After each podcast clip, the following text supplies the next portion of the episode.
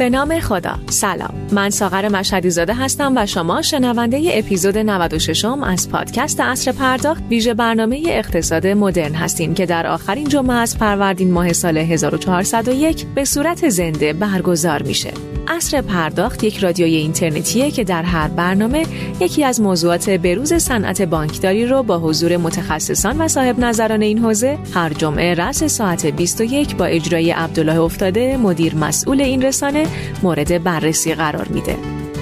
این برنامه از طریق زیرساخت ارتباطی آسیاتک پخش میشه. حامی ویژه بانک ایران زمین.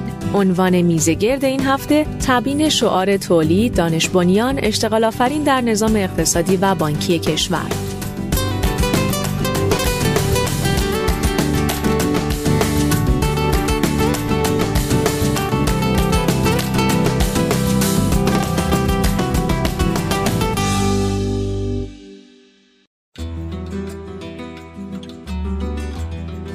با عنایت به نامگذاری سال جدید با عنوان تولید، دانش بنیان، اشتغال آفرین از سوی رهبر فرزانه انقلاب اسلامی و تاکید معظم الله بر توسعه دو برابری و حمایت از شرکت های دانش بنیان در مسیر به کارگیری ظرفیت های کشور به خصوص نیروی انسانی تحصیل کرده در مسیر تولید ملی و متعاقب اون اشتغال آفرینی موضوعی است مهم که البته سالهاست در این خصوص فعالیت هایی انجام شده. بررسی اجمالی آمار شرکت های دانش بنیان حاکی از وجود 6700 واحد در سراسر کشوره که با عنایت به وجود 450 هزار شرکت فعال در کشور بر اساس اظهارنامه مالیاتی نشون از سهم کمتر از 1.5 درصدی اقتصاد دانش بنیان برخلاف سیاست های بالادستی مثل بند دوی سیاست های کلی اقتصاد مقاومتی، بند 80 سیاست های کلی برنامه ششم توسعه و قوانین حمایتی مختلف از قبیل برنامه ششم توسعه و قانون حمایت از شرکت ها و مؤسسات دانش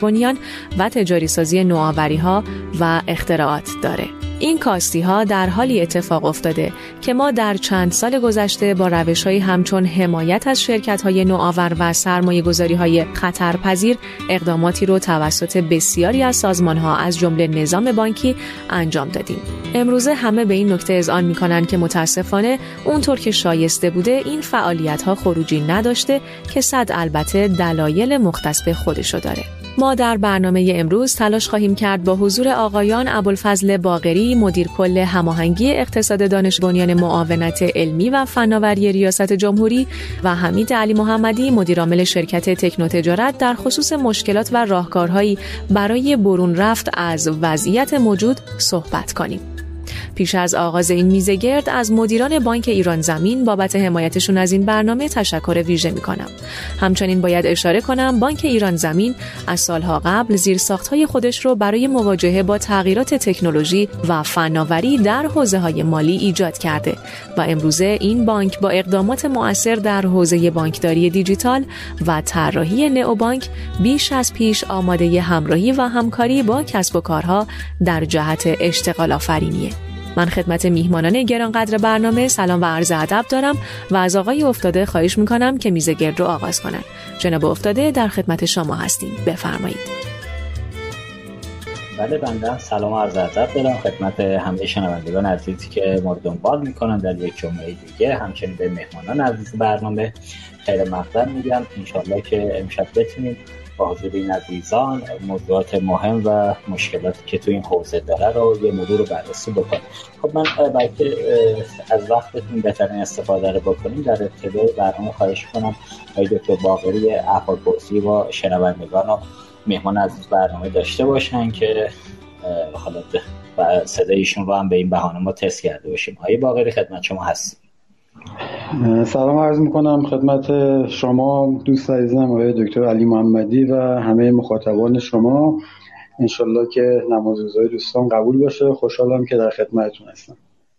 متشکرم. مرسی که کنار ما هستید. من هم نماز روزای شما را انشالله که مقبول درگاه حق قرار بگیره. ممنون که کنار ما هستید. دکتر علی محمدی خدمت شما هم سلام عرض ادب دارم. شما یه احوال پرسی با شنوندگان داشته باشید. بفرمایید. سلام عرض می‌کنم. آیا افتاده. خدمت شما جناب دکتر باغری و همه شنوندگان عزیز. امیدوارم که امشب بتونیم بحث مفیدی رو راجع به موضوعاتی که مطرح فرمودید با هم دیگه داشته باشیم و گره هر چند کوچک رو از این مباحث پیچیده بتونیم باز کنیم. در خدمتتون هستم. متشکرم. مرسی. قطعا که همینطور خواهد بود. خب من برای نخستین پرسش اگه دکتر باقری اجازه بدم با ایشون وارد برنامه بشیم. همونطور که تو مقدم هم اشاره شد آقای دکتر متاسفانه با وجود اینکه حالا ما بحث موضوع شرکت های دانش بنیان و توجه به این موضوع رو چیز جدیدی هم نبودی که بگیم همین امسال با توجه به اینکه مقام معظم رهبری این رو به عنوان یک شعار و موضوع مهم قرار داده باشن تو سالهای گذشتن به موضوعات پرداخته شد. ولی متاسفانه سهم یکونیم درصدی رو بیشتر در کشور طبق آماری که من توی اخبار مرور می‌کردم نتونستیم تو این حوزه به دست بیاریم. من خواهشم این هستش که در ابتدا بفرمایید با توجه به اینکه امسال سال تولید دانش بنیان اشتغال آفرین نامگذاری شده معاونت علمی ریاست جمهوری تو این حوزه چه برنامه‌هایی رو تدارک دیده خدمت شما هست خواهش می‌کنم. خدمتتون ارز کنم که حالا من ابتدا راجع به شعار سال دو نکته رو بگم. دو نکته ای که شاید متمایز می‌کنه این امسال رو به جهت موضوعات دانش بنیانی. یکی اینکه حالا همونطور که خودتون هم می‌دونید اولین سالیه که حالا حداقل تا اونجایی که من خاطرم یاری می‌کنه شعار سال همراه با عدد و هدف کمی و به یک نوعی KPI هست که این کار رو سخت می‌کنه به هر ترتیب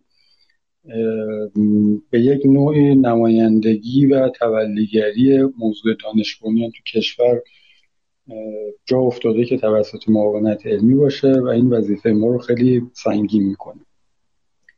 نکته دیگه که به نوعی برای ما توی معاونت و شاید برای همه دوستانی که توی اکوسیستم اقتصاد دانش بنیان می‌تونه جای خوشحالی داشته باشه. اینه که توی شعار سال که مثل سالهای گذشته مخاطبش بیشتر دستگاه دولتی بودن ما یه تحول مأموریتی رو توی بطن شعار می‌بینیم. ببینید ما همیشه با دستگاه مختلف حالا نگم چالش ولی این گفتگو رو داشتیم که اونا رو ترغیب کنیم بیان از محصولات و خدمات اقتصاد دانش استفاده کنن. این سهم ناچیز یکونیم درصدی که شما گفتید. وقتی کنار این واقعیت بذاریم که حجم عمده اقتصاد کشور دولتیه اون موقع مشخص می‌کنه برای ما خب هر اتفاقی باید بیفته که این سهم بزرگ بشه این اتفاق حالا خوب یا بد باید توی بخش دولت اتفاق بیفته. توی دستگاه اجرایی دو تا تفسیر از نقششون توی توسعه فناوری و نوآوری وجود داره. یه تفسیر اینه که خب هر دستگاهی متولی یه معمولیت خاصه و هیچ وظیفه و مأموریتی در قبال توسعه فناوری نداره. به عنوان مثال وزارت بهداشت میگه خب من متولی سلامت مردمم. من باید سلامت مردم رو با بهترین کیفیت تأمین کنم و الزامی هم ندارم که این که تأمین سلامت رو از طریق شرکت های دانش بنیان یا شرکت های فناور انجام بدن و در قبال توسعه فناوری من مسئولیتی ندارم. مسئولیت من یه چیز دیگه است. پس جایی که مسئولیتش توسعه فناوریه مثلا معاونت علمی این باید این کار انجام بده و منم اگه تولید شرکت دانش بنیان اون کیفیت منو تأمین می‌کرد حالا شاید ازش خرید کردم. حالا وزارت بهداشت مثال زدن ولی همه وزارت ها می‌تونن همچین تفسیری داشته باشن. وزارت نیرو بگه من وظیفم تأمین آب و برق جامعهش توسعه فناوری به من ارتباطی نداره. این یه تفسیری یه تفسیر دیگه در واقع دستگاه خودش رو متولی توسعه فناوری هم می‌دونه و این توسعه فناوری و نوآوری رو در راستای اون معمولیت اصلیش می‌دونه. یعنی وزارت بهداشت میگه خب من برای تأمین سلامت مردم لاجرم باید توسعه فناوری و نوآوری تو حوزه سلامت هم جز مأموریت خودم به شما بیارم. واقعیتش اینه که این دیدگاه دوم توی دستگاه اجرایی ما طرفدار خیلی کمی داره و عمده مسئولینی که تو دستگاه اجرایی هستن. خب به فراخور مواردی که باید پاسخگو باشن تمایل دارن اون مأموریت هستیشون رو ایفا کنن. تا فرمایش مقام معظم رهبری در شعار سال مستقیما این مسئولیت رو متوجه دستگاه ها می‌کنه و اصلا الزام دارن ایشون و تاکید دارن که به یک نوعی عملکرد دانش بنیانی هر بخش جز شاخص های ارزیابی عملکرد اون بخش محسوب بشه. این موضوع خیلی خیلی مهمیه.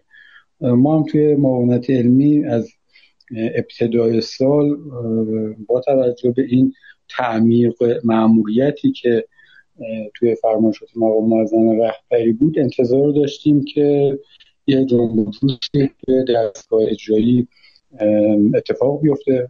واقعیتش اینه که این اتفاق هم افتاده.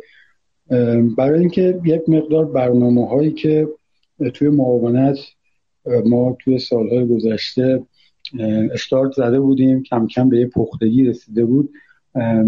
یک پارچه باشه با اون اتفاقا و برنامه که قرار تو دستگاه اجرایی توی امسال شدت بگیره ابتدا هم سعی کردیم با کمک دستگاه اجرایی من پرانتز خدمتتون ارز کنم که تو همین تعطیلات نوروز تقریبا دکتر ستاری و معاونین ایشون و مدیران کل تقریبا با همه وزرا و معاونین و مدیران کل وزارتخانه‌های مختلف دیدار و گفتگو و جلسات داشتم و تقریبا ما با همه دستگاه ها یک چارچوب برنامه رو در حال تدوینش هستیم این چارچوب برنامه در واقع دو سه رکن داره. یه رکنش روی کرده که ما توی معاونت علمی با همکاری دستگاه بخشی توی هر بخش می‌خوایم توسعه بدیم. در واقع متناظر با این روی تا ما برنامه ها خواهیم داشت. حالا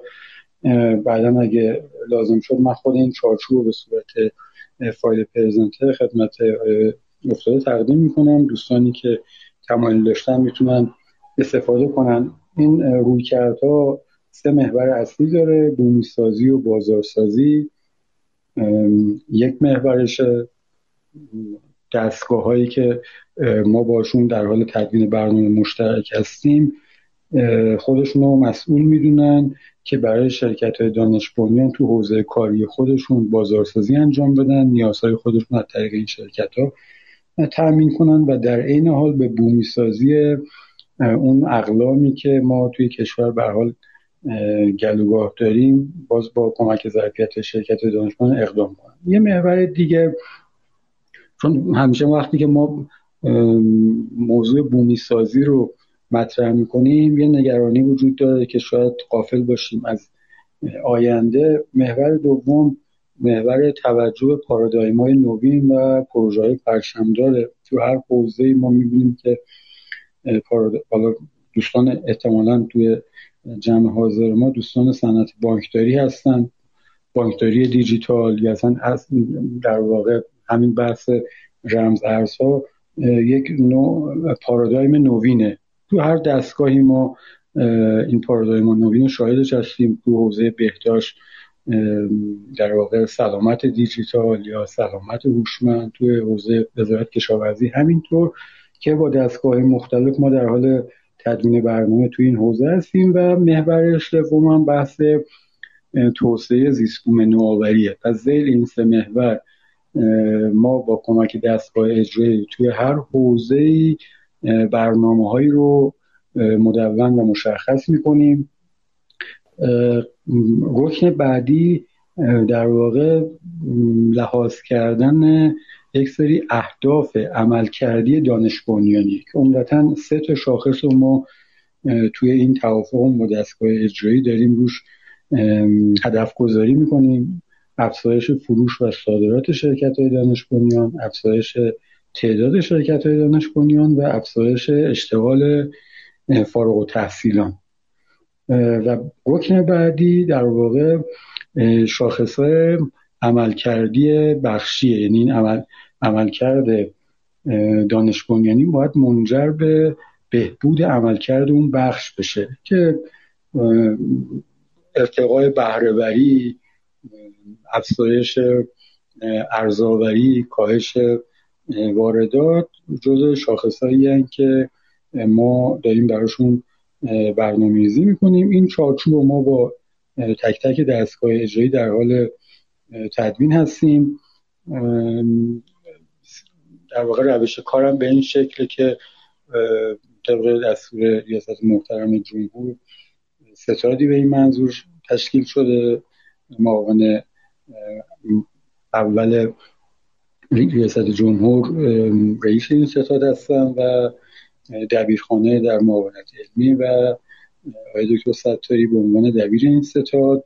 این برنامه ها قرار به صورت آین نامه در هیئت دولت مصوب بشه. تا اینجای کار برنامه وزارت جهاد کشاورزی مصوب شده و بقیه وزارت خونه هم فکر کنم ظرف روزهای آینده این برنامه ها نهایی بشه و انشالله به هیئت دولت برای تصویب ارائه بشه. این یه بخشی از رویکرد ماست که متوجه دستگاه اجرایی حالا اگه انشالله فرصت بود من توی حوزه های دیگه هم خدمتتون عرض می‌کنم که چه برنامه هایی داریم. متشکرم. مرسی ای دکتر. ممنون توضیحات که دادید. فقط یه نکته های دکتر. حالا مبحث حوزه شرکت های دانش بنیان و موضوعات که دنبال میشه. خب عملا افراد با توجه به حالا دیدگاهی که دارن یا توان فنی که در اختیار دارند میان آنچه که فکر می‌کنن به عنوان یک ایده یا یک برنامه شروع به کار می‌کنن. عمدتا هم بچه های نسل جوان هستن. یه ایراد اساسی که وجود داره خب همیشه ما اینو دیدیم. بچه که دانشگاه میان بیرون بیشتر سرشون تو مش... مشق و کتاب بوده.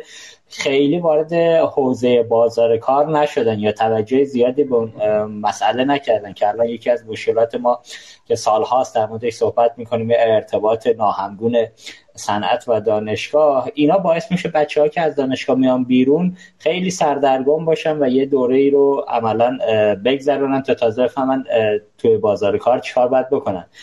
آیا برنامه هست توی اولویت های شما که مثلا بیایم هر نهاد هر دست مثلا در حوزه بانکداری که صحبتش با هم فرمودید. حالا ما بیشتر متمرکز روی این حوزه هم هستیم. اولویت های صنعت بانکداری با وضعیت موجود بیاد هم توسط خود بانک ها مشخص بشه و همین که بشه هدایت کرد. اون دوستانی که حالا می‌خوان زحمت بکشن و کار کنن بیان تو این فضاها ورود بکنن. یا نهایتا اگر قرار بر حمایت از شرکت دانش بنیانی هست با روی کرد و نیازی که صنعت بانکداری ما داره این اتفاق بیفته که مثلا الان یکیش همین بحث اعتبار سنجی یکی از معضلات اساسی که این خیلی ربطی به دانش نداشته ما نداره. مشکلش مشکل جای دیگری است. ولی خب به فکر می‌کنم با روش ها و متدایی که تو دنیا استفاده شده ما هم اگر بتونیم توی شرکت های دانش بنیانمون یه مقدار توجه بیشتری به این حوزه بکنیم شاید کمک دقیق تری به بدن اقتصادی دولت حداقل بکنیم. این روی کرده در کل توی معاونت علمی ریاست جمهوری وجود داره آیه باقری یا نه؟ بله دغدغش خیلی جدیه. ما به هر حال مسئله شرکت های دانش بنیان و مسئله اشتغال فارغ التحصیل واقعا برای ما توی معاونت علمی یه دغدغه خیلی خیلی مهمه. خب امسال هم توجه جدیتری به شده و اون موزلی که شما بهش اشاره کردید واقعیه. یعنی های نظام آموزش عالی ما متاسفانه خدمت از کنم مناسب بازار کار نیستن به هر دلیل. و شاید خیلی هم نمیشه انتظار داشت در کوتاه مدت یا حتی میان مدت ما بتونیم اصلاحاتی داشته باشیم توی نظام آموزشیمون که نظام آموزشی متناسب با نظام اقتصادی و صنعتی ما خروجی داشته باشه. منتها کاری که ما می‌تونیم بکنیم توی کوتاه مدت یا حتی میان مدت اینه که نهادهای واسطه داشته باشیم. این نهادها در واقع فارغ و تحصیلان رو آماده کنن برای فضای اشتغال برای فضای کار. از جمله نهادها مثلا کارخونه های نوآوری شتاب دهنده ها نهاد اکوسیستم نوآوری که خب حالا خود من چون هیئت علمی آموزش عالی هستم هر سال می‌بینم که رقابت بچه ها به این سمت بیشتر میشه. واقعیتش اینه که مثلا ده سال قبل دانشجوی من کاملتنا دانشجوی رشته بی هستن همه دقدقه اینو داشتن که خب کجای دولتی کدوم نهاد دولتی می‌تونن کار پیدا کنن؟ حالا این دقدقه کمتر شده. یا واقعا نامیدن از اینکه توی یه سیستم دولتی بتونن کار پیدا کنن یا به یه در واقع جنبندی رسیدن که این موضوع کار پیدا کردن توی سیستم های دولتی شاید خیلی روش مناسبی هم نباشه. بهتره که خودشون کسب و کار داشته باشن یا جذب استارتاپ ها بشن. الان استارتاپ های بزرگی که توی کشور ما فعالن جاذبه های خیلی زیادی دارن. یعنی اگه 15 سال قبل 10 سال قبل نمی‌دونم ایران خودرو پتروشیمی صدر توجهات فارغ التحصیلان ما بود الان نه شرکت های استارتاپی هستن. پس این نهادهایی که توی اکوسیستم نوآوری شکل گرفته که ما تقویتش هم توی دستور کار قرار دادیم یکی از راه حلات یه راه حل دیگه در واقع استارتاپ های اشتغالن که نمونه هاشو می‌شناسید. ما باز توی سال جدید دنبال اینیم که تقویت کنیم اینا رو تخصصی تو حوزه مختلف. توی سال گذشته ما با این روی کرد حالا تحت عنوان بود کمپ های اشتغال با کمک شرکت های بزرگ. مثلا تو حوزه پوشاک ما مد نظر داریم این موضوع رو. تو حوزه تجهیزات پزشکی برگزار کردیم.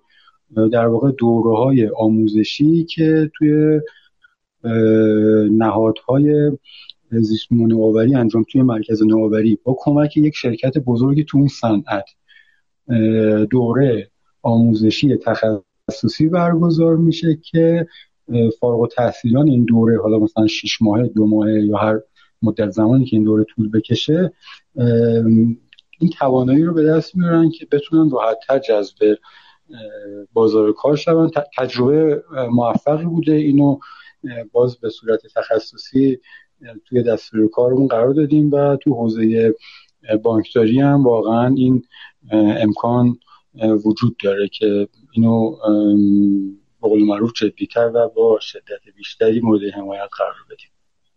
دقیقا دقیقا همطور که میفرمایید. حالا نکته, که وجود داره دکتر حالا یه زمانی اشتغال در بدنه دولت یا کارمند دولت شدن جز آرزوهای نسل جوان بود. الان با توجه به کاهش ارزش ریال و پول ملی متاسفانه نه تنها خیلی دیگه دغدغه بچه ها نیستش که تو دولت کار کنن حتی همون شرکت استارتاپی بزرگی هم که گفتید امروز دیگه شاهد اینیم که متاسفانه حداقل اون دسته رتبه یک یا نخبه اگر بخوایم بگیم تو هر صنعتی حاضر نیستن تو ایران وایسن کار کنن و همه به فکر مهاجرتن.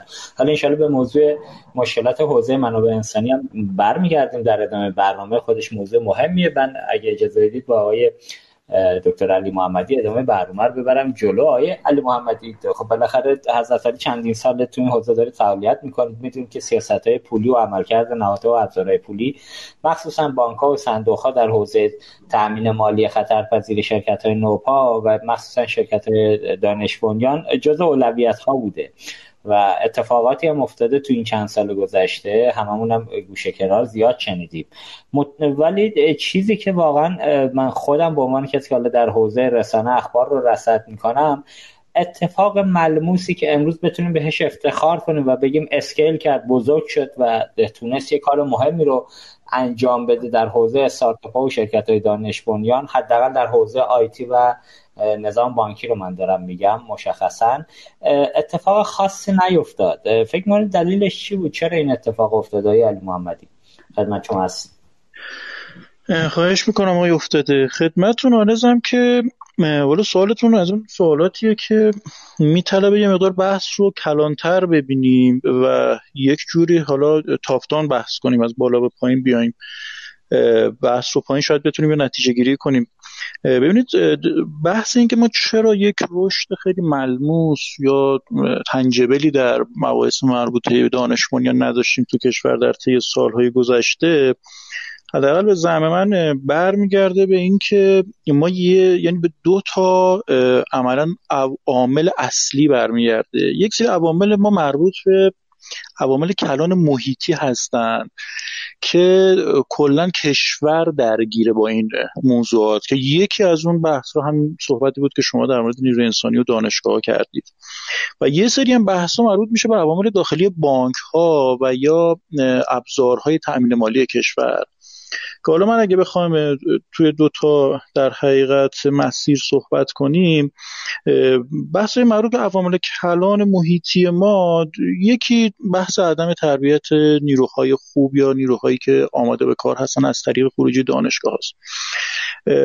نکته دومی که حالا وجود داره توی این قضیه که حالا حداقل به زعم من اینجوری هست که ما در خود مسیر یا تعیین استراتژی رشد شرکت های دانش بنیان هم هنوز یه مقدار دچار ابهام هستیم.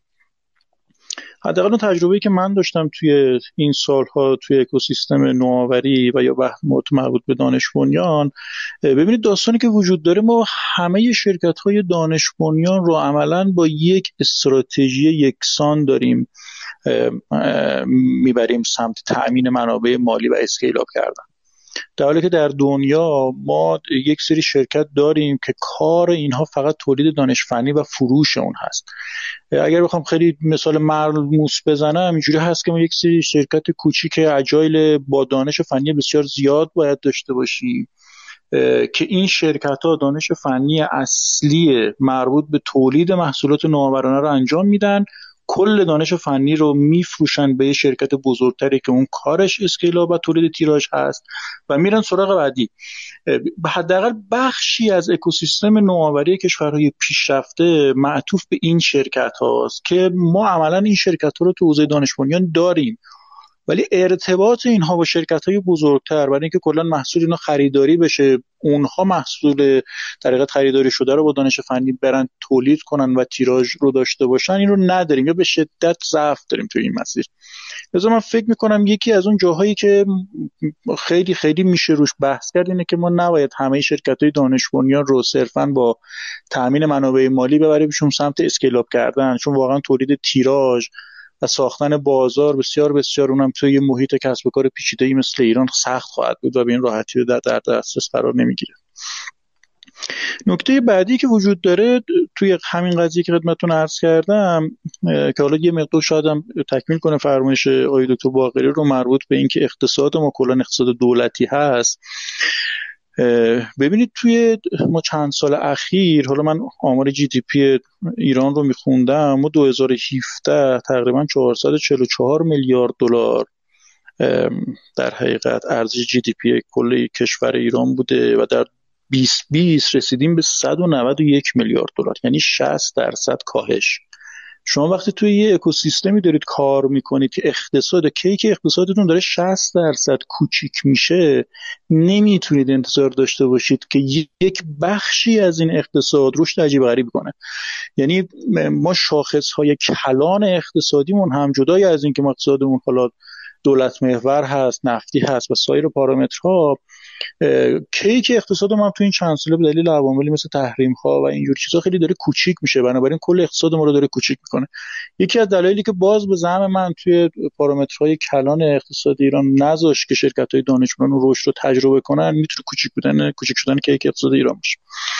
بحثی پیچیدگی محیط کسب و کار اینا رو به عنوان سومین عامل کلان می‌تونیم در نظرش بگیریم که خب اگر مثلا شما گزارش بانک جهانی رو سال 2020 داشته باشید برای سهولت راه اندازی کسب و کارها به نگاهی بهش بندازید می‌بینید که خب جایگاه ما 128 مه که حالا 10 تا پارامتر داره که من اگر وقت شد در ادامه این پارامتر رو بهش اشاره می‌کنم. بنابراین ما یه موزل بسیار بسیار اساسی هم داریم که صرفا هم مثلا بر نمیگرده به معاونت فناوری ریاست جمهوری.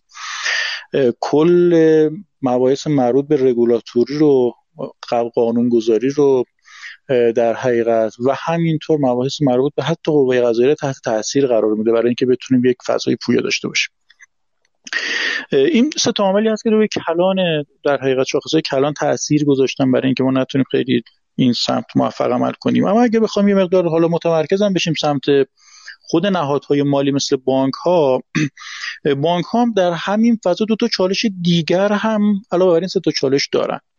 اول اینکه یک مقدار رگولاتوری سختگیرانه ای داره روی در حقیقت مباحث سرمایه گذاری بانک ها حتی روی استارتاپ و شرکت های گذاشته میشه حالا ما موردی که با خودمون توی بانک تجارت و تکنو تجارت درگیرش هستیم تقریبا ما از پارسال دنبال مجوز زدن صندوق جسورانه ایم فرابورس کلا این مجوز رو نمیده منوط کرده به تایید بانک مرکزی. بانک مرکزی هم کلا جلساتی که حتی آیه دکتر کیایی هیئت مدیره بانک تجارت هم هفته گذشته با خود بانک مرکزی داشتن بازم دوستان بانک مرکزی مجاب نشدن و یه مقدار مباحث رو بردن سمت اینکه سر این جور سرمایه گذاری ها میره سمت بنگاهداری بانک ها بنابراین ما اون بحث که آقای دکتر باقری هم فرمودن همراهی ارگان های مختلف برای اینکه بتونیم این هدف رو در انتهای سال بهتر داشته باشیم فعلا نداریم. یعنی از یک طرف بحث حمایت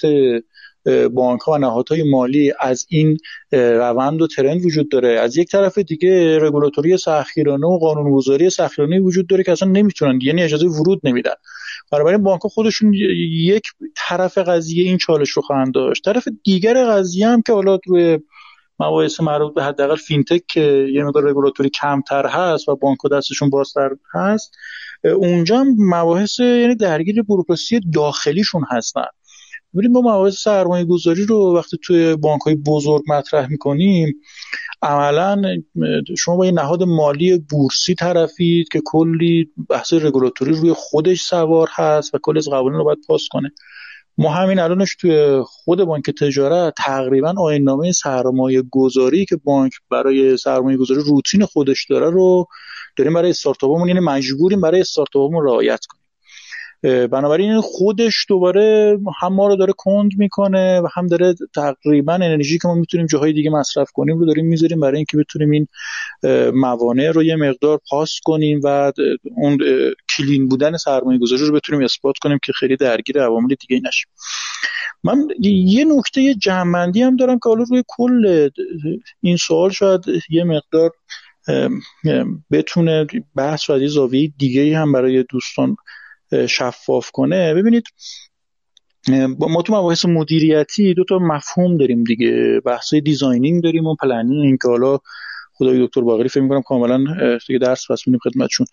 اون چیزی که ما توی ایران داریم راجبش صحبت می‌کنیم این مشکلاتی از سمت دانشگاه ها داریم مشکلاتی که الان سمت شرکت های دانش بنیان داریم. حتی اون چیزی که داریم توی اکوسیستم نوآوری الان باش دست و پنجه نرم می‌کنیم. اینا همه ناشی از اینه که ما داریم اینا رو پلن می‌کنیم. ببینید مثال خیلی واضحی وجود داره توی مباحث مدیریتی که تفاوت این دوتا رو نشون میده. میگن اگه شما روی خونتون یه ماهی داشته باشید نیاز دارید به آکواریوم آکواریوم می‌خرید ماهی رو میندازید توش بعد می‌بینید که خب اکسیژن نداره یه موتور اکسیژن می‌ذارید براش بعد می‌بینید خب غذا می‌خواد غذا میریزید. بعد می‌بینید آکواریوم تهش کثیف شده بعد دوره آکواریوم آبش خالی کنید تمیز کنید. و کلی دردسر ولی این موضوع توی یه اقیانوس هیچ کدوم از این مشکلات رو نداره. ما, ما این تفاوت رو میگیم. شما وقتی آکواریوم دارید کار انجام می‌دید یا چیز می‌کنید بهش میگیم planning. یعنی شما دائما دارید روی یک نقشه از پیش تعیین شده حرکت می‌کنید و مجبور به اصلاح هستید. ولی یک اکوسیستمی مثل اقیانوس همه رو design کرده و هیچ کدوم از این مشکلات رو نداره. این مباحثی هم که ما مربوط به اکوسیستم نوآوری و دانش بنیان هست توی ایران ما حقیقتا اینا رو design نکردیم. اینا رو داریم پلن می‌کنیم. حالا تفاوت ما با مثلا کشورهای پیشرفته دقیقا تو همینه دیگه. اونا این رو design کردن یک بار. به صورت صحیح. اونم با توجه به زیرساختایی که اونجا وجود داشته ارتباط دانشگاه تولید علمی که داره اونجا صورت می‌گیره. مباحث مربوط فناوری. ولی ما اونجا پلنش کردیم و هر سال مجبوریم این planning رو تا یه اندازه تغییر بدیم قوانینش رو عوض کنیم برای سال تازه اینم از اون مشکلاتی هست که شاید در نگاه کلان نیاز داشته باشه به اینکه یه مقدار ما عمیق‌تر این اکوسیستم رو بتونیم شناسایی کنیم. یه مقدار فکر می‌کنم اونجا می‌شود این پارامترها رو طوری تنظیم کرد که نیاز به سعی کمتری داشته باشه. من در خدمتتون هستم. اشکال متشکر حتی حالا بحث حوزه رگولاتور بانکی که صحبت کردید اگه اشتباه نگم حالا آقای سال آبادی اینطور که من متوجه شدم قرار یه جلسه ای هم توی این حوزه داشته باشه. به زودی حالا آقای دکتر عبداللهی مدیر عامل شرکت ملی انفرماتیک دنبال برگزاری این جلسه هستن. تاییدیه رئیس کل رو گرفتن. احتمالا در یکی دو هفته آینده اونجوری که من شنیدم این جلسه برگزار میشه. ولی آنچه که میگید رگولاتور خیلی وارد جزئیات میشه بله متاسفانه این خودش هم یکی از ایراداتیه که وجود داره. عملا در حوزه نحوه برون سپاری هم من دیدم که دوستان ورود می‌کنند و صحبت می‌کنند. از اون طرف هم می‌بینیم یه تعداد دوستان در نظام بانکی حالا ارتباطات خاص دارن. میان بر اساس حالا استارتاپ یا هر طرحی یه با چند برگ در حد یه پوشه میان طرحشون رو میدن توی بانک ها متاسفانه پولای کنال میلیاردی هم می‌گیرن ولی امان از خروجی نداشتهشون که هیچ کسی هم پیگیری نمی‌کنه.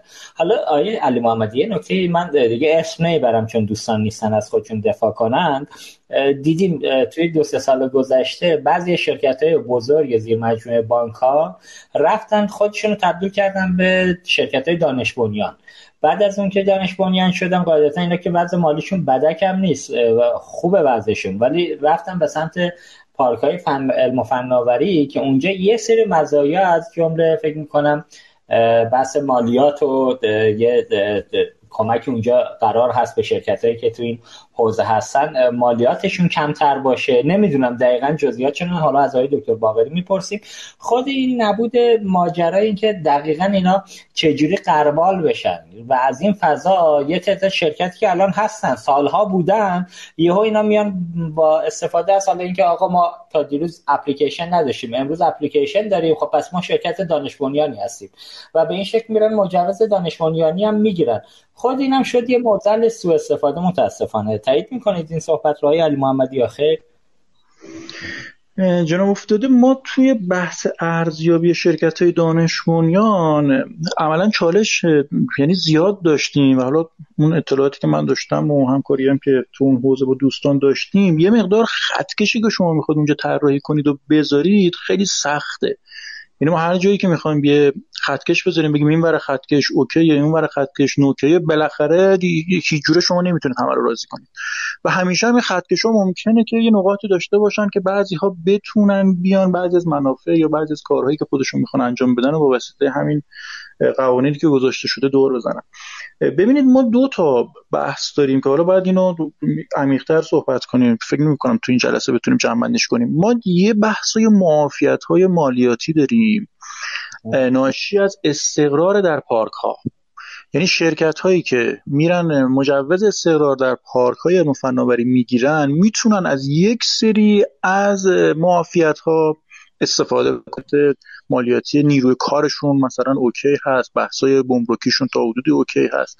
و یه سری از تسهیلات ارزان قیمت اینها یه یه سری شرکت داریم که اینا در پارک ها مستقر نیستن اما دانش بنیانن. اونهایی هم که در پارک ها مستقر میشن لزوما دانش بنیان نمیشن.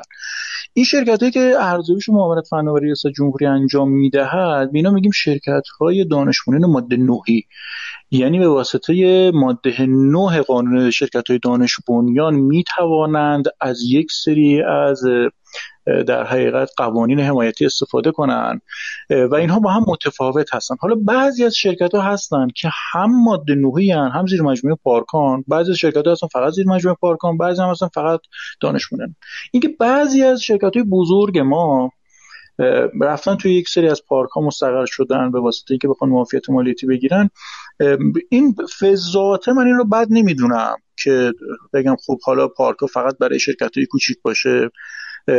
می‌دونی آقای ما یه داستانی هم داریم توی فلسفه به وجود اومدن پارک های علم فناوری در ده 15 سال گذشته. اینی که کلا پارک علم فناوری ما حداقل به زعم من و خیلی از دوستان دیگه ای که تون حوزه آشنایت دارن هیچ کدوم از تارگتاشون رو نتونستن بزنن.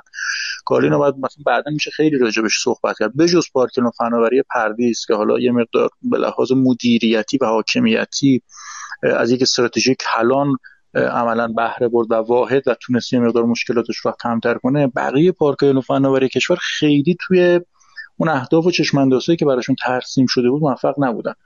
اما این فرمایشی که شما فرمایید این دغدغه وجود داره؟ بله کاملا زیاده. من اطلاعم دارم که مثلا برای ارزیابی شرکت های بزرگ خود معاونت فناوری ریاست جمهوری بعضا تحت فشار حتی قرار می‌گیره که این مجوزها و بعضی شرکت های خاص داده بشن. ولی خب دوستان اونجا تمام تلاششون رو دارن می‌کنن که بتونن این مشکل رو حل کنن و این خدای نکرده حق و حق صورت نگیره. ولی این مسئله همیشه وجود داره که یک فرصتی هست و همه دوست دارن از این فرصت استفاده کنن. دقیقا. حالا آیا علی محمدی پارک علم فناوری پردیس اس بردید من حالا که دوبار رفتم اون پارک. وارد پارک میشید. دقیقا شرکت های بزرگ بانکی عمدتا که بیشتر به چشم می‌خورن. و شرکت هایی که از قبل بودن پارک علم فناوری اومدن که عملا بتونن حوزه کسب و کارهای نوپا و جوان فناور رو حمایت بکنن. ولی حداقل تو این حوزه همطور که شما گفتید چیز خاصی ما ندیدیم و من فکر می‌کنم این پارک علم فناوری محیطی شد برای استفاده از معافیت های مالیاتی برای یه تعداد یه تعداد شرکت زبر زرنگی که به این به این ترتیب هم رفتن از این فرصت استفاده کردن.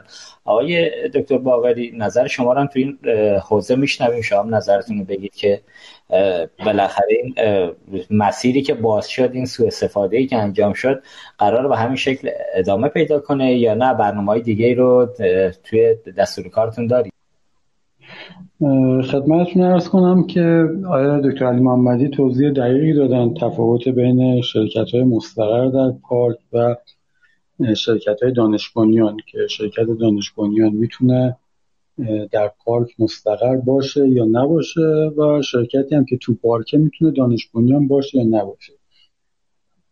واقعیتش شرکت دانش و پارک لزوما مفهوم شرکت دانش و پارک لزوما با این هدف ایجاد نشده که شرکت جدید تولید کنه.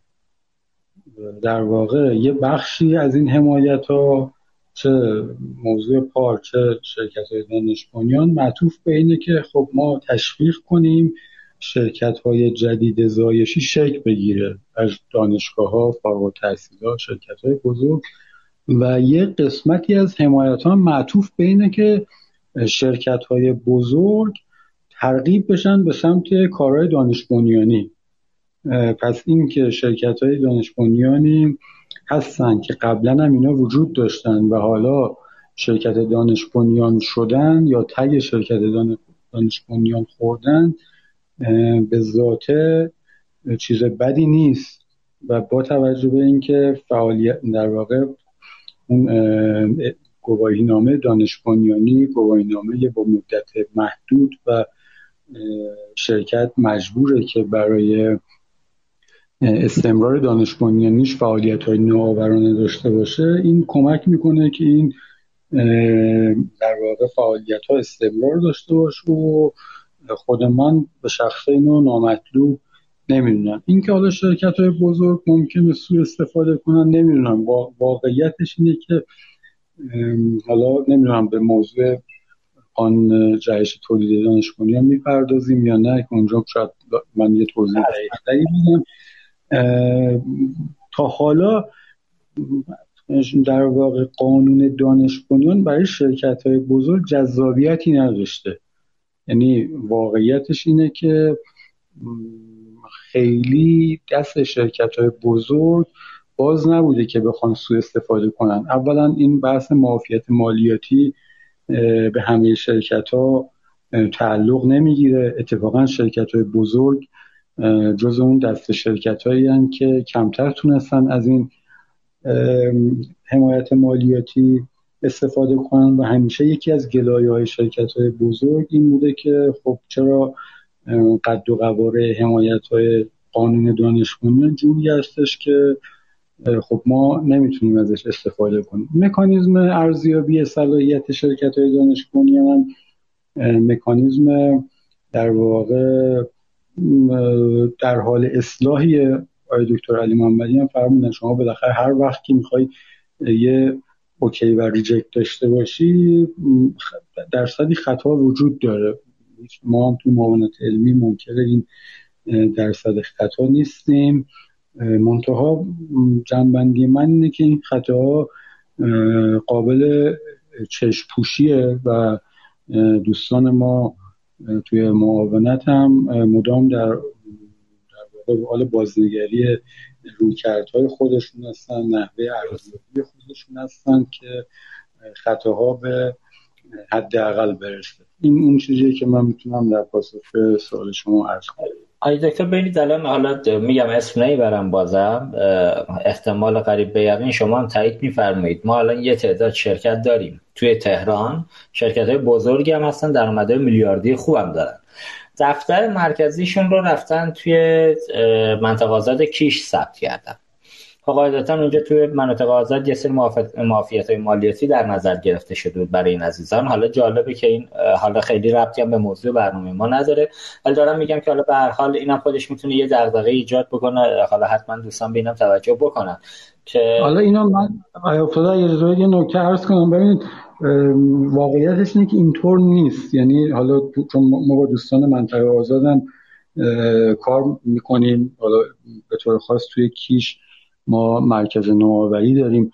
ببینید داشتن دفتر توی کیش هیچ معافیت و توی هیچ منطقه آزاد دیگه ای هیچ معافیتی برای فعالیت هایی که اون شرکت در خارج از منطقه آزاد انجام میده در واقع ایجاد نمی‌کنه. همونطور تو پارک شما هم تو پارک برید.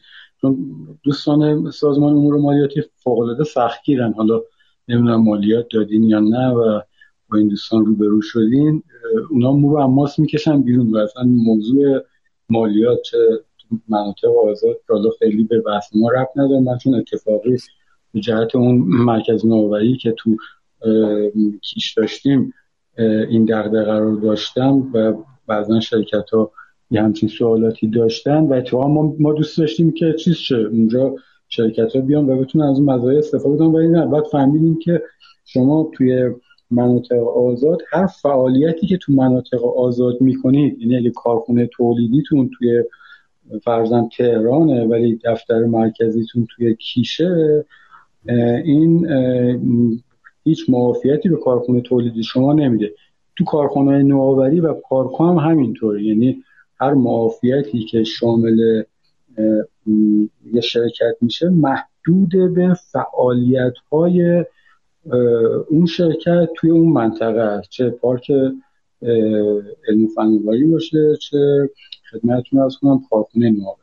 راجع به شرکت های دانش هم همینطور. یه توضیح کوچیک من با راجع به شرکت ها ارز کنم. ببین ما در واقع اون چیزی که تو قانون قانون در واقع دانش چون ما الان یه قانونی هم در حال تصویب هست. اون یه مقدار موضوعش متفاوته. توی قانون دانش محصول دانش بنیان اصالت داره و هر شرکتی که حداقل یک محصولش دانش داشته باشه ما بهش میگیم شرکت دانش بنیان ولی حمایت های قانون دانش بنیان مشمول اون محصول دانش بنیان میشه. مثلا یه شرکتی ممکنه که 20 تا 20 قلم دارو داشته باشه یه قلمش دانش بنیان باشه. یا فرض کنید یه بانک دهها فعالیت داشته باشه ولی یکی از فعالیتاش به عنوان خدمت دانش بنیان شناخته داشته باشه. تمام حمایت ها معطوف به اون محصول یا خدمت کل فعالیت های اون شرکت رو پوشش نمیده. این اون چیزیه که توی قانون در واقع تاکید شده و همیشه هم رعایت می‌شده. درسته. حتی دکتر من الان دارم نگاه می‌کنم. مزایای حضور در مناطق ثبت شرکت در مناطق آزاد. حالا درست فرمودید. فعالیت هایی که تو منطقه انجام بشود به مدت 15 الی 20 سال می‌تونه معافیت کامل مالیاتی داشته باشه حتی قابلیت تمدید هم داره. اما.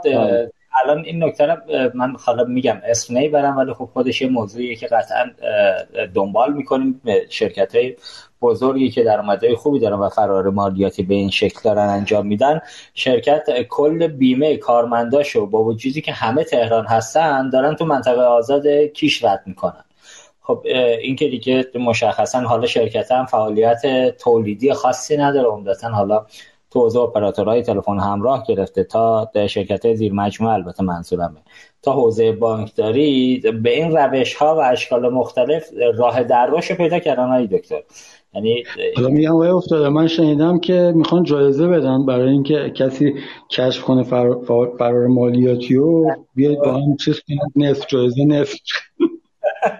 حالا اگه سوت بلبلی باشه بخوایم بزنیم ما بلد نیستیم ولی سوت دیگه بلد عرض خدمتتون خب از این نکته هم رد بشیم ولی دکتر باقر همطور که میون صحبتاتون گفتی یه طرح جهش تولید دانش بنیان رو دارید دنبال می‌کنید. رسیده به حوزه حالا فکر تو پژوهشکده شورای نگهبان داره بررسی میشه. و قرار به عنوان یک قانون تو مجلس مصوب بشه. من خواهشم اینه که توضیحاتی بدید. تو این حوزه دقیقا قرار چه اتفاقی بیفته و این قانون دنبال چی هست تو کشور؟ خدمت شما هست خدمتتون ارز کنم بله ما حالا همونطور که فرمودین طرح دوستان مجلس در واقع دور اخیر مجلس از همون ابتدای کار اشتیاق نشون دادم به موضوع اکوسیستم دانش و نوآوری و قانون رو مصوب کردن. یعنی اون از حالت طرح دیگه بیرون اومده قانون تصویب شده. توی سال 1400 هم مصوب مجلس شد. 20 ماده داره. خب به شورای نگهبان ارسال شد. شورای نگهبان روی سری موارد ایراداتی داشتن. ایرادات مجدد توی مجلس صرف شد و تصویب شد. الان روی یه در واقع بند کوچیک بین شورای نگهبان و مجلس داره کار صورت می‌گیره برای اصلاح و نهایی سازیش و من فکر می‌کنم که به زودی ابلاغ بشه. خب شاید بحث راجع به قانون جهش تولید دانش بنیان یه جلسه مفصل و مختص خودش می‌خواد که بالا مخصوصا دوستانی که هم سمت مجلس زحمت زیادی کشیدن هم توی معاونت علمی همکار ما زحمت کشیدن می‌تونن توی جلسه اینو برای دوستان باز کنم من تا در حد حوصله این جلسه من یکی دو تا نکته ای که توی این قانون لحاظ شده و به بحث امشبمون و حال هوای مخاطبان شما سازگارتره رو سعی می‌کنم مطرح کنم. یه بحثش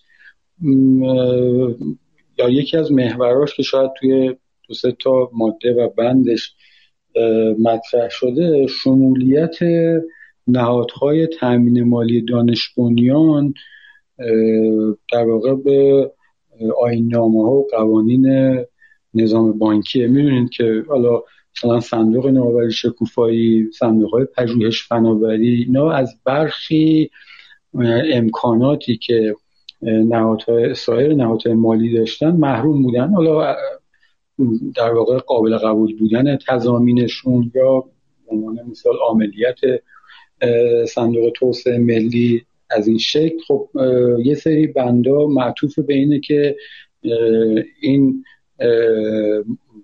مزایا یا بگیم این کارکردها رو شامل این صندوق ها و نهادهای تامین مالی هم بکنه که خب خبر خوشیه برای اکوسیستم تامین مالی به طور خاص. برخی بندها در واقع سازوکار حکمرانی نوآوری تو کشور رو اصلاح کرده. خب قبلا تو قانون قبلی موضوع دانش بنیانی و تصمیم گیری در خصوص دانش بنیان به شورای عطف به یک نوعی ارجاع داده شد که خب مشکلاتی داشت. الان به جای شورای عطف شورای جدید تحت عنوان شورای راهبری فناوری ها و تولیدات دانش بنیان به عنوان متولی موضوع دانش بنیانی مطرح شده و مورد تصویب قرار گرفته. یه نکته خیلی خیلی مهمش که اتفاقا به بحثای امشبمون هم ربط داره و به نظر من یه رویکرد اصلاحی خیلی مهمه و باز از دید من قلب قانون جهش تولید دانش بنیانه موضوع اعتبار مالیاتیه. ببینید ما توی قانون قبلی معافیت مالیاتی داشتیم.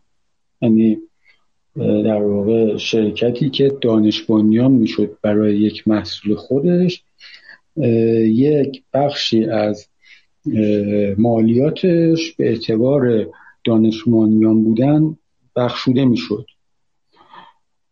خب برای اینکه این معافیت مالیاتی شاملش بشه حتما باید میباید اول دانش بنیان می‌شد.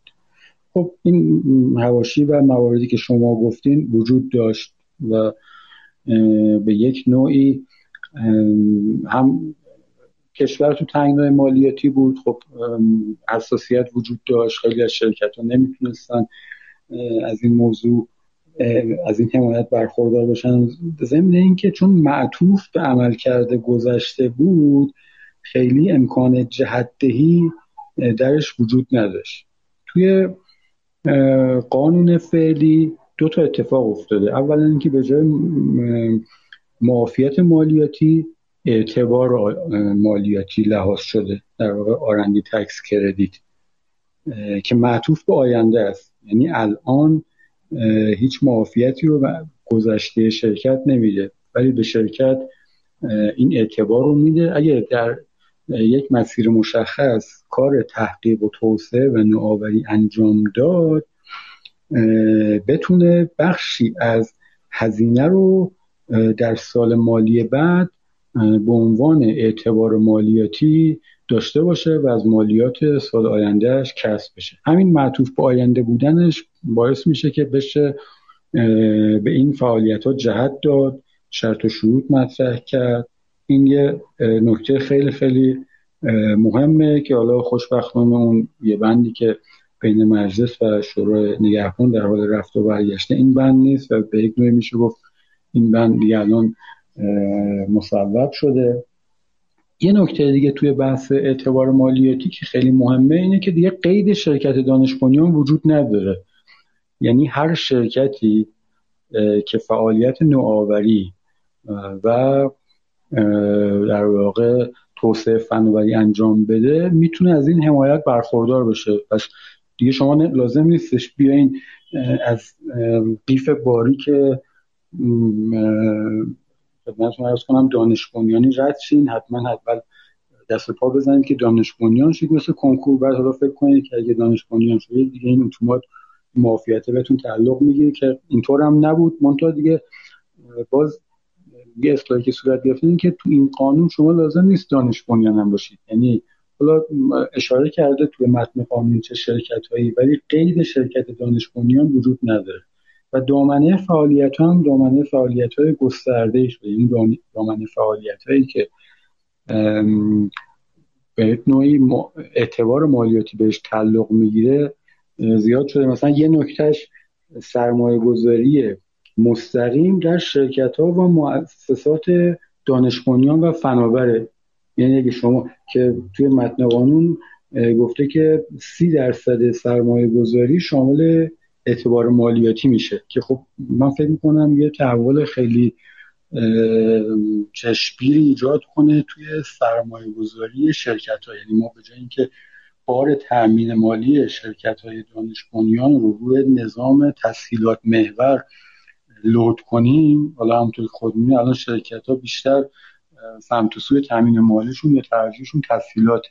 این شیفت می‌کنه از تسهیلات به سمت سرمایه گذاری و سرمایه گذاری سرمایه گذاری شرکتی تشویق میشن که بیان تو این حوزه سرمایه گذاری کنن. یه موضوع دیگه سرمایه گذاری غیر مستقیمه که سرمایه گذاری غیر مستقیم مشمول این آرندی تکس کردیت میشه. با بانک تجارت یا دکتر علی محمدی الان دارن کارخونه نوآوری حالا خبر خوشش رو ندادم به ولی فکر کنم ظرف یکی دو هفته آینده فکر کنم روبان کارخونه نوآوری بانک تجارت انشالله قیچی بشه و افتتاح بشه. خب این نوع سرمایه گذاری که شرکت انجام میدن برای ایجاد و توسعه نهادهای زیستبوم اینا هم شامل اون آرندی تکس کردیت میشه که خب حالا جزئیاتش مستلزم اینه که سه ماه پس از ابلاغ قانون آین نامش توسط وزارت اقتصاد با همکاری معاونت علمی تهیه بشه و مصوب بشه. ولی روی کردش روی کرده تحولیه و اون دقدقایی که شما داشتید خیلی کمتر میشه توی این شکل جدید. و اون معافیت قبلی هم دیگه اتفاق نمیفته. این ما بعد از این دیگه معافیت شرکت دانش بنیان نداریم. تمام حمایت مالیاتی به شکل آرندی تکس کردیته که اینم من توی پرانتز ارز کنم که ما یکی دو سال هم هست چون معاونت روی کرده آرندی تکس کردیت رو روی, روی کرده تکامل یافته ترین می‌دونیم اتفاقا با شرکت های بزرگ داریم تمرین آرندی تکس کردیت می‌کنیم و قبلا به این شرکت ها اعلام کردیم و اون معافیت به شکل سابقش تقریبا اعمال نمیشه برای این شرکت ها و این شرکت ها اون حمایت مالیاتی رو به شکل اعتبار مالیاتی الان دارن به نوعی می‌گیرن. بسیار عالی متشکرم توضیحاتی که دارید دارید دکتر حالا فرصت های خوبی انشالله تو این قانون جدید ایجاد بشه. با دقت نظر بیشتر. و حالا افرادی که تیم حوزه فعالیت می‌کنن بتونن از بیشترین بهره از این فرصت ها ببرن در مسیر درستش. اگر اجازه بدید آقای دکتر ما وسط برنامه معمولا برای رفع خستگی و یه تنوع موسیقی در نظر می‌گیریم همیشه. حالا وسط برنامه رو تقریبا رد کردیم. ما این موسیقی رو که حدود سه و نیم هستش بشنویم و برگردیم مجدد خدمت شما باشیم. فعلا با اجازهتون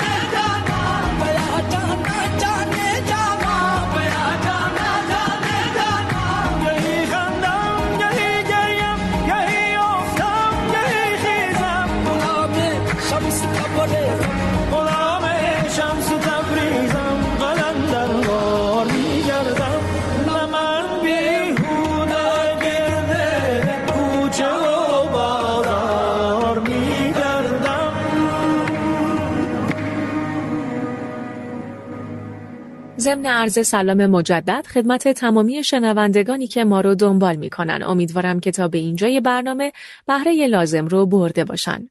همچنین باید اشاره کنم این میزه گرد با عنوان تبیین شعار سال با روی کرده تقویت نظام اقتصادی و بانکی کشور با حمایت بانک ایران زمین در حال برگزاریه. یکی از زلهای اصلی پیشرفت اقتصاد دیجیتال در کشور بدون تردید بانک ها هستند. این واقعیت رو نباید نادیده گرفت که کسب و کارهای دیجیتال و موفق در این سالها بدون همراهی بانک ها در حوزه های خرد و کلان به سختی می‌تونستن پا بگیرن. خب آقای افتاده برای ادامه برنامه خدمت شما هستیم بفرمایید. بله متشکرم. منم یه خدا قوت به مهمانان شنوندگان عزیز بگم که تا به این دست ما رو دنبال کردن. خب آقای علی محمدی عزیز برسیم به موضوع اساسی که شرکت های دانش و شرکت های نوپا معمولا گرفتارش هستن. حالا یه تعدادی متاسفانه یا خوشبختانه بزرگوار در کشور داریم که به راحتی می‌تونن بیان پولای خوب و کلام بگیرن بدون که دغدغه و پشت دری بمونن. با یه دستور از بالا کاراشون را میفته یه تعداد خیلی زیاد و نامحدودی هم متاسفانه به خاطر همین منابع مالی که دچار مسئله هستن و سودایی که عملا یه جورایی متناسب با کسب و کارشون نیست. حتی در صندوق های نوآوری شکوفایی و بانک ها کار رو این روزها سخت کرده. شما این نکات رو تایید می‌کنید و نهایتا هم راهکار بدیم. آقای علی محمدی چیکار باید کرد تو این حوزه خدمت شما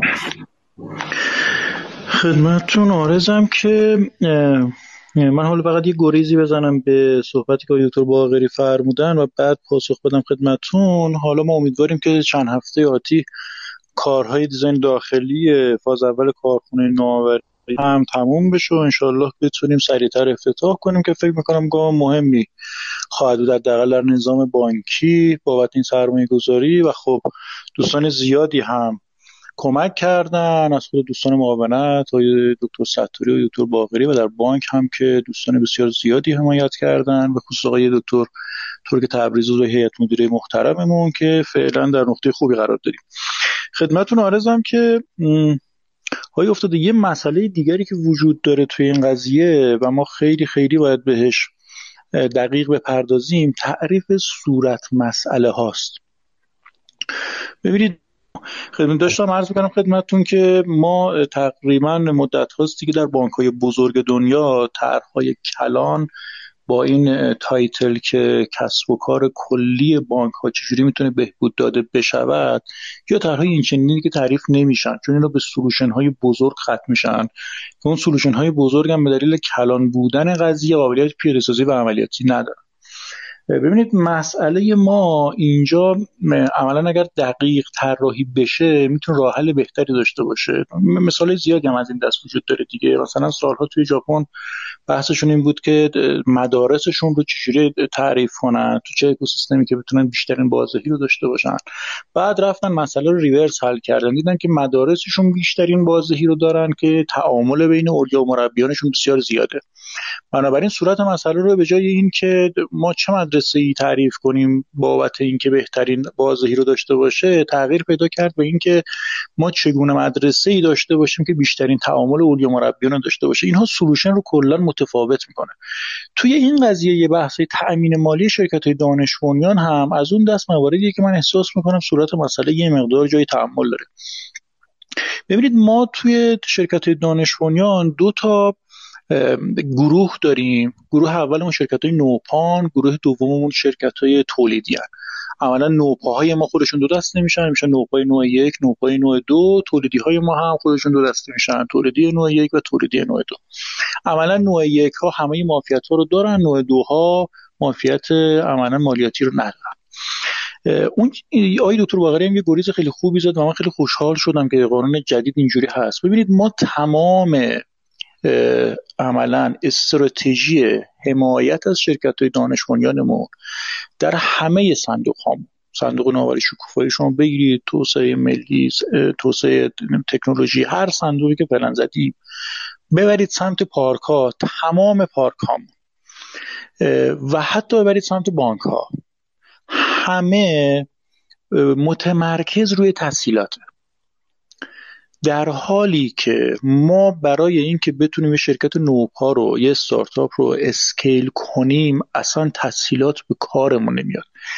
یعنی مجدد اینجا این قضیه پیش میاد که آقا راه رو داریم اشتباه این صورت مسئلهمون اشتباه است.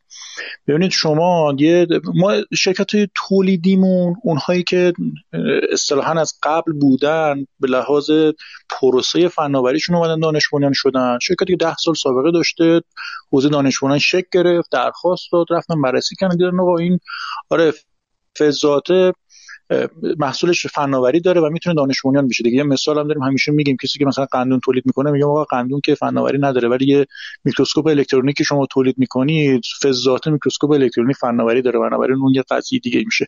شرکتایمون که عملا تاریخچه ای دارن و الان دانش بنیان شدن ترنومل بالای 5 میلیارد تومان دارن. اینها اون چیزی که نیاز دارن بله بیشترش عمدهش تحصیلاته. اونم تحصیلات ارزون قیمت هم باشه بیشتر کارشون راه میفته عمدتا هم میبرنش سمت سرمایه در گردش برای تولید بیشتر و بزرگ کردن مقیاس کسب و کار. اما جایی که ما گیر داریم شرکت بزرگمون نیستن. از این 6700 تا شرکتی که ما الان داریم توی بحث دانش راجبش بحث می‌کنیم. اون چیزی که الان گفتیم آقا چرا یک درصد مثلا سهم کل بازار ما رو داره من یه آمارای دیگه هم خدمتتون میدم دیگه. مثلا ما 1400 نزدیک 51 هزار میلیارد تومان کل تسهیلات داده شده به شرکت دانش بنیان بوده توسط همه اکوسیستم و کل تحصیلات کشور نزدیک به 1396 میلیارد تومان بوده که حالا سهمش تقریبا میشه 3 درصد. اگه بورسیش هم بررسی کنید تو بورسی هم شما 35 شرکت دانش بنیان دارید. کل ارزششون حدودا 110 هزار میلیارد تومانه که بازم میشه 1.5 درصد کل بورس ما. بنابراین اون چیزی که ما گیر یعنی اون چیزی داریم راجبش صحبت می‌کنیم میگیم آقا اون شرکت های بزرگمون که دیگه تا یه اندازه بزرگ شدن scale up سنگین نمی‌کنن. یعنی 10 x و 20 x و 100 x رو نمیرن این شرکت های کوچیک باید scale up کنن. این شرکت های کوچیک scale up شون نیاز به تسهیلات نداره. یعنی شما وقتی دارید توی محیط کسب و کاری مثل ایران فعالیت می‌کنید که نرخ دلارتون دائم بالا و پایین میشه قوانینتون دائم عوض میشه رگولاریتیتون دائم مشکل داره نمی‌تونی بری تحصیلاتی بگیری که دائم نگران باشی شش ماه دیگه می‌خوام برش گردونم اقساط شروع میشه و حتی شرکت های نو پای ما شرکت های کوچیک ما اصلا توانایی دادن زمانت هم ندارن. علت اینکه حالا مثلا صندوق ها تشکیل شدن که بیان یه مقدار تسهیل کنن این فرایندو چون اصلا بحثای قبول زمانت این شرکت ها خیلی پیچیده است و یه جایی مثل صندوق می‌تونه بیاد این ریسک رو قبول کنه و بانک ها خیلی سمت پذیرش تحصیلات بدون زمانت یا زمانت های خیلی لایت نمیرن. حالا راه حل چی هست؟ ببینید ما کلا باید فشار رو یا تمرکز رو از روی تحصیلات محور بودن برداریم. و ببریم سمت سرمایه گذاری کردن. یعنی ما توی لول شرکت های نوپا و استارتاپ هامون باعث یک سازوکاری تعبیه بشه که ارگان های بزرگ نهادهای مالی ما این قابلیت رو داشته باشن که بتونن سرمایه گذاری مستقیم کنن به جای اینکه تسهیلات بدن. این عملا یه حالت وین وین رو می‌تونه شکل بده با چند تا شرط. اول اینکه میگم تحصیلات اصلا کار شرکت دانش رو دیگه راه نمیندازه شرکتی که تو فاز اول هستن. این تحصیلات یا می‌تونه از طریق ویسی ها انجام بشه یعنی این سرمایه گذاری که ویسی های حالا نهادهای مالی بانک یا اینا بیان بحث سرمایه گذاری رو انجام بدن و اون سهام ها رو بردارن و یا بحث می‌تونه مرتبط بشه با بحث crowdfunding.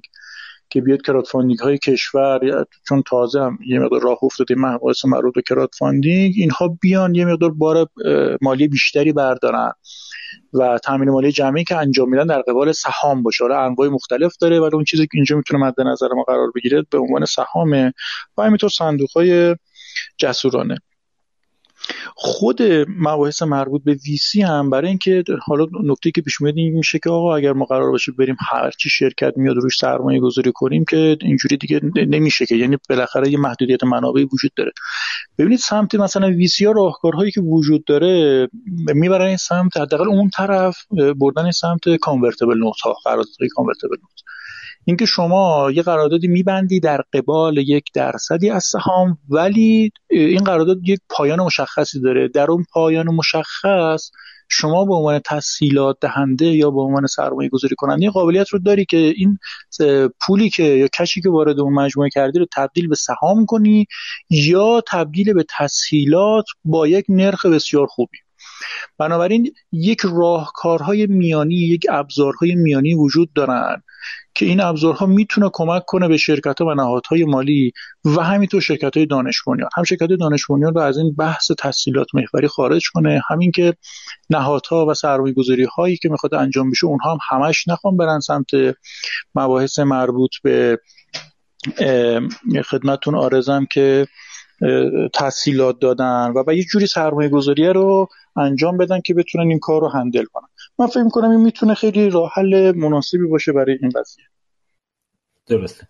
نه کاملا نکات درستی رو اشاره کرده علی محمدی. حالا بحث کراتفاندی که عنوان کردید خب خودش اخیرا همطور که گفتید توی شهر من راه جالبه. مثلا من یکی چند تاشون رو دنبال کردم. بعضی از طرحها مثلا یه طرح بود برای فصل روغنگیری زیتون بود. بند خدایی طرحی داشت که حدودا توی مثلا سه ماه فکر می‌کنم نزدیک 40 درصد به کسایی که سرمایه گذاری می‌کردن سود برمیگردوندن و فصلی هم بود در همون حد بود. در عرض کمتر از یک ساعت کل پول جمع شد. حالا با تضامین که گرفته بودن اون شرکت محترم که حالا واسط بود به عنوان حالا funding یک ساعته این طرحه جمع شده الان هم داریم می‌بینیم خیلی داره زیاد میشه. حالا آقای امیر حسین خان توی گروه هم گفتن که آقا برنامه ضبط شده است. نه برنامه ما ضبط شده نیست. فقط اون بخش پلاتو ضبط شده است که ما پلی می‌کنیم و موسیقی یه سالم از گروه صحبت کردن که بنگاهداری بانک ها استراتژی تحمیلی یا انتخابی بانک به نظر می‌رسه هم تحمیلی هم انتخابی. متاسفانه مدل درآمدی بانک های کشور ما به دلیل اینکه حالا خدمات رایگان دارن میدن به مشتریان نظام بانکی تو حوزه‌های مختلف به شکلی جلو رفته که متاسفانه بانک خاصه یا ناخواسته به سمت بنگاهداری رفتن یا تحصیلات کلانی رو به شرکت های تولیدی دادن توان باز پرداخت نشده نداشتن مایمله که حالا شرکت نهایتا مصادره شده در اختیار بانک قرار گرفته و بانک هم برای اینکه چرخ اون تولیدی به چرخه تعطیلش نکرده ادامه داده. حالا مشکلاتی رو توی این حوزه داریم که انشالله اینها به درستی با رگوله کردن از سمت بانک مرکزی حالا وزارت اقتصاد بانک ها برگردن تو مسیر درستشون بتونن بر اساس خدمات واقعی که به مشتریان می‌دهند پولم دریافت کنن مثل همه جای دنیا بانک ها بر اساس خدماتی که ارائه میدن پول بگیرن نه بر اساس حالا خرید ملک و مایملک حالا تملک بانک های تولیدی و اتفاقاتی که شاهدش هستیم خب از این حوزم رد بشیم. دکتر باقری سال آخر رو بپرسم بعدش بریم سراغ جنبندی و پایان. یکی از مشکلاتی که وجود داره متاسفانه بحث اصلاح مقررات مزاحم و معارض هست که البته حالا یه هیئت مقررات زدایی و ارتقای نظام مالی کشور رو هم ما فکر کنم یکی دو سال پیش راه اندازی شد. حالا اینکه چه خروجی هم داشت انشالله در هفته آتی با این دوستان هم جلساتی رو خواهیم داشت. موضوع موضوع مهمیه که بالاخره شرکت که نوپا و دانش بنیان یکی از مشکلات اساسیشون همین حوزه مقررات و دریافت پروانه های فعالیت و شروع به کار آغاز به کارشون هست. این حوزه رو هم بفرمایید که وضعیت چیست و قرار چه اتفاقی درش بیفته. آیا برنامه داشتید توی معاونت علمی که این مسیر مثل همه جای دنیا که آقا کسب کار کسب کار که می‌خواد فعالیت کنه به صورت قانونی راحت بتونه کسب کارش را بندازه. نه اینکه حالا ما تو کشورمون داریم می‌بینیم شرکت ها شکل گرفتن کار کردن یهو یکی از یه جا میگه آقا نمی‌دونم نماد اجباری یا شرکت های فولادی ما سالها دارن کار می‌کنن. یهو یه نامه میاد که آقا از فصل از فروردین یا از دیماه سال گذشته 17 درصد به خاطر صادرات که انجام دادن باید ازشون مالیات گرفته بشه. این وضعیت متاسفانه باعث میشه که هم نیروی انسانی نخبه ما خارج بشه چون توان تحمل رو ندارن نیروی جوان فعلی. و همین که اصلا نتونن ببینن شرایط کار فراهم نیست و بگن آقا ما لقایش رو به عطاش بخشیدیم خدا حافظ شما میرید. که متاسفانه شاهدیم که این اتفاقا در حال رخ دادنه. نظر شما چیه آقای دکتر باقری عزیز؟ خدمتتون رسونم موضوع خیلی مهمیه. توی پاسخ سوال قبل شما هم که راجع به تحصیلات با سود پایین بود فرمودن دکتر که واقعا دغدغه شرکت ها شاید تسهیلات سود پایین نیست. حالا بخش متعدد مشکلات مختلفی دارن. منتها بخش در واقع موضوع رگولاتوری مشمول خیلی از شرکت ها میشه که می‌تونه مانع فعالیت اونا بشه محدود کنه فعالیت اینا رو یا بالعکس خیلی در واقع اسکیل آپ کنه و توسعه بده. و ما تو اون پکیجی که ابتدای برنامه من خدمتتون عرض کردم با دستگاه اجرایی داریم توافق می‌کنیم. تو عمده با دستگاه در واقع تو گفتگو با دستگاه ها خیلی داریم تاکید می‌کنیم به تنظیمگری مشوق نوآوری که حالا هر دستگاه اجرایی متولی رگولاتوری یک بخشه. حالا ما تو معاونت علمی خودمون رگولاتور نیستیم. منتها درک می‌کنیم که رگولاتوری می‌تونه خیلی نقش تعیین کننده داشته باشه. یه بعدش برمیگرده به همون سهولت کسب و کار و doing business که یه موضوع کلانه حالا تو کشورم داره اقداماتی انجام میشه. خود وزارت اقتصاد و همون هیئت مقررات دارن تلاش می‌کنن. این یه بچه قضیه است که داره پیش میره. یه بحث دیگه که شاید خیلی مهمتر و ریشه‌ای تره ناسازگاری قوانین و مقررات موجود با کسب و کارهای نوآورانه و مدرن. و این مختص ما هم نیست. یعنی خب همه جای دنیا به یک نوعی مبتلا به این موضوع هستن. قوانین و مقررات قدیمی هن ولی موضوعات موضوعات جدیدی هن. خب اون موقع که قانون حمل و نقل مصوب می شده اون قانون حمل و نقل موضوعش تاکسی و آژانس تاکسی تلفنی و این نوع از حمل و نقل بوده. خب دوخته نشده و طراحی نشده برای وقتی که ما شرکت های حمل و نقل هوشمند داریم. حالا مثل اوبر مثل اشنت مثل تپسی توی کشورمون همونطوری که تو دنیا هم فعالیت اوبر توی یک شهر توی کشور موانع رگولاتوری داره. توی کشور دیگه موانعش کمتره. ما تو ایران هم این موضوع رو داریم که هر بخشم این قوانین و مقررات به یک شکلی می‌تونن مانع رشد شرکت ها باشن که توی معاونت علمی ما این, رو این موضوع به طور جدی در حال کار هستیم. خب موضوع تخصصیه و تعدد موضوعات بسیار زیاده. یعنی فرض کنید تو حوزه سلامت ما این قوانین به یک شکل هستن توی حوزه مسکن به یک شکل هستن توی موضوع دیجیتال به یک شکل هستن. تو صنعت فینتک و بانکداری خب خودتون اطلاع دارید نوع موضوعات به شکل دیگه ای هستن میشه گفت برای همه این موضوعات ما line باز داریم. توی یه سری از موضوعات به توفیقاتی رسیدیم. که همین توفیقات باعث شده که scale up خوبی داشته باشیم توی این شرکت ها توی حوزه نتونستیم این توفیق رو نداشتیم. شما مقایسه کنید اندازه استارتاپ های فروش مارکت پلیس ها یا همین اسنپ و تپسی مثلا با استارتاپ های حوزه پسمان حوزه پسمان خیلی موضوع جذاب تریه می‌تونه اقتصادش خیلی بزرگتر باشه. منتها ما موانع رگولاتوری داریم. قواعد بازی اونجا الان مناسب استارتاپ های پسمان نیست. یا همین حمل و نقلی که من مثال زدم شما حمل و نقل درون شهری رو با حمل و نقل برون شهری مقایسه کنید. چرا تو حمل و نقل برون شهری ما شرکت استارتاپی بزرگ نداریم؟ با اینکه موضوع خیلی مهمه. ما توی لوجستیک بسیار مشکل داریم مشکلات خیلی زیادی داریم و این استارتاپ ها مخصوصا وقتی اسکیل پیدا می‌کنن می‌تونن خیلی از مشکلات رو حل کنن. باز برمیگرده به اون رگولاتوری که خدمتتون عرض کردم. ما چون نهاد رگولاتور نیستیم خودمون به تنهایی نمی‌تونیم عمل کنیم. منتها توی بعضی از حوزه ها با نهادهای رگولاتور و نهادهای تنظیمگر توافقات خوبی صورت گرفته و موفقیت خوبی رو شاهد بودیم تو بعضی از حوزه ها نه تلاش ما هنوز به اون نتیجه ای که مد نظرمون بوده نرسیده. مرسی دکتر ممنونم. خب اگر که اجازه بدید ما همینجا سخن پایانی اگر دارید برای جنبندی بگید و همینجا باهاتون خداحافظی کنیم. خدمتون هستیم.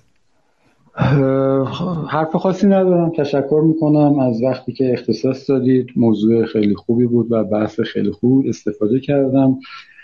آرزوی سال خوبی دارم هم برای شما و مخاطبانتون هم برای اقتصاد دانش و همه همیهنان عزیزم.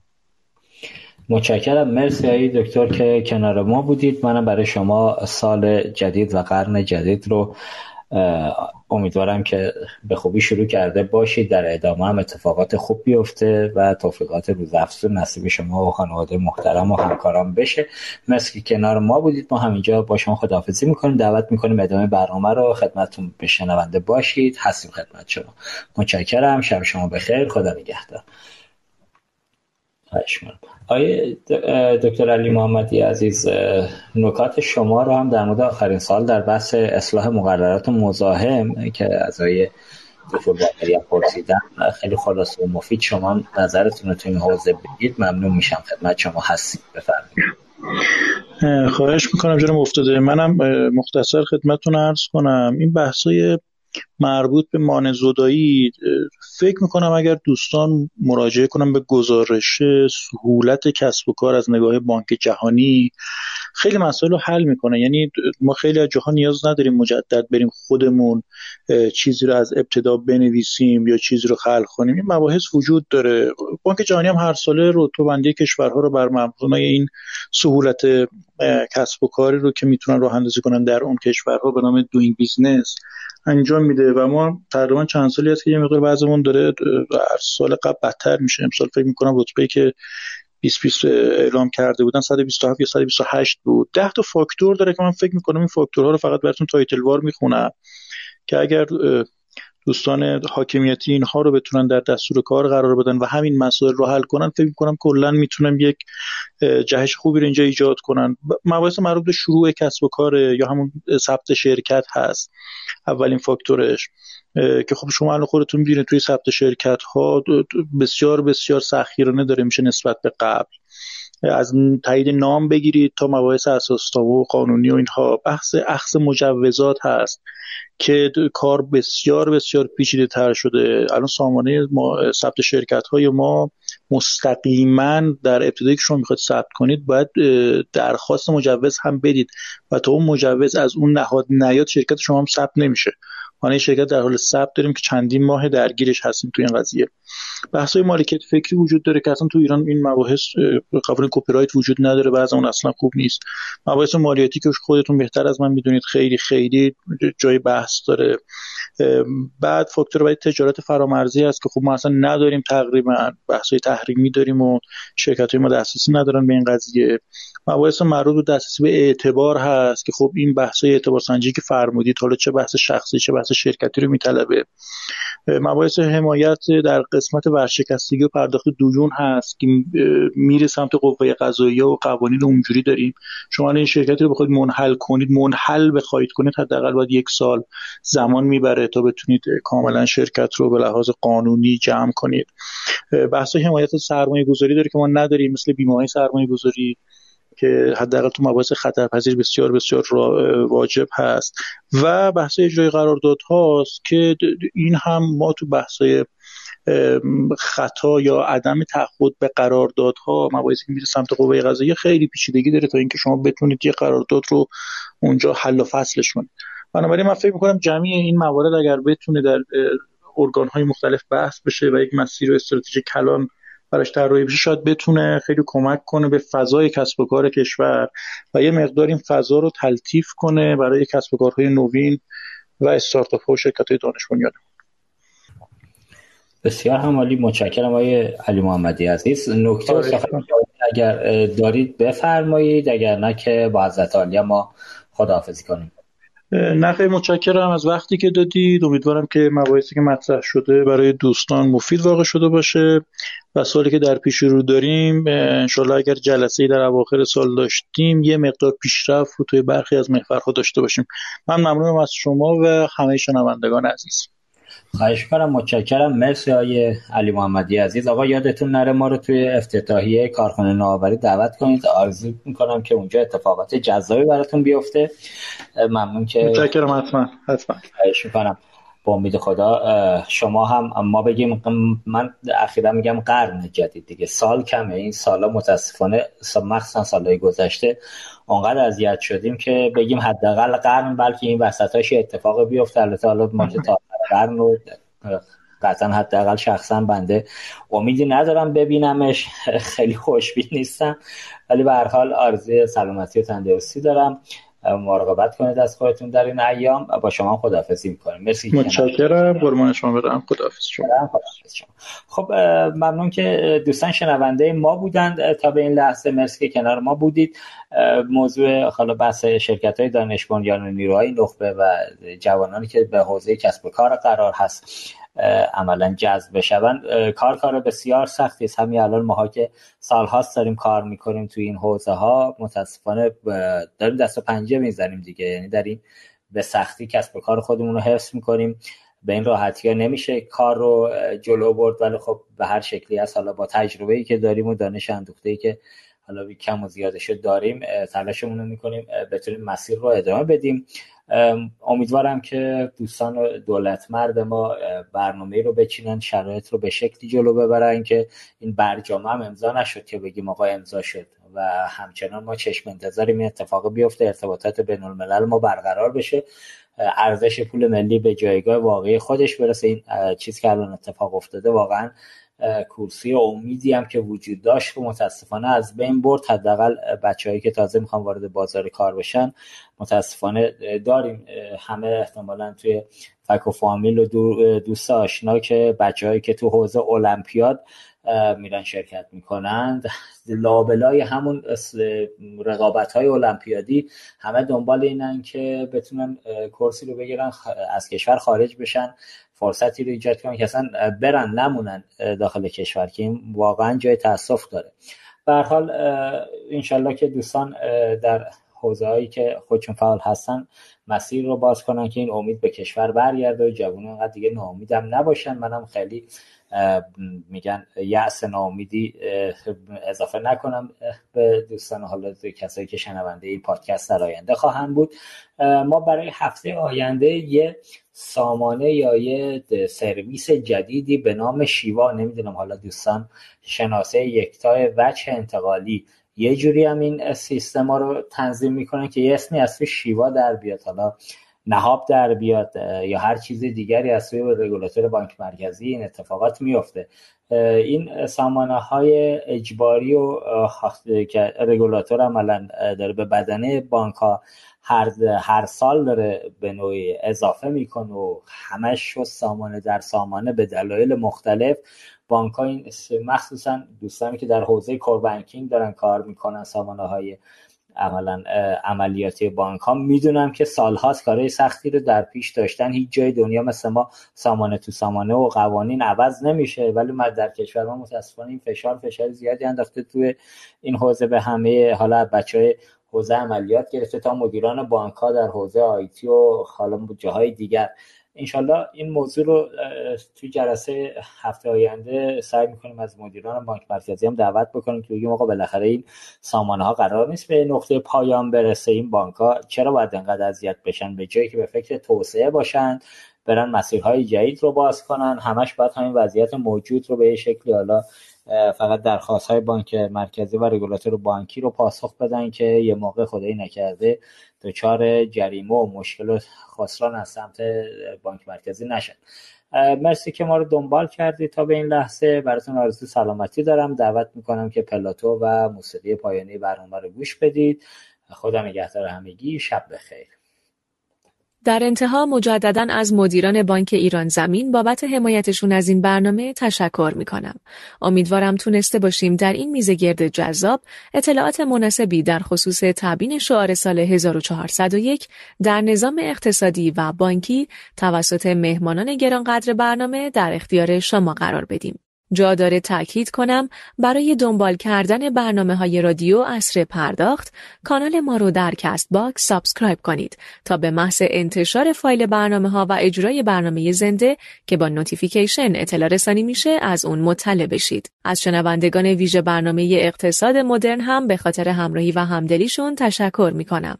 لطفا این برنامه رو به دوستان و همکاران خودتون معرفی کنید و حتما نظراتتون رو از ما دریغ نکنید. روزگار روزگارتون سرشار از خوبی و مهربانی در پناه خدا باشید. رادیو اینترنتی اصر پرداخت ابر می بارد و من می شوم از یار جدا چون کنم دل به چنین روز ز شوم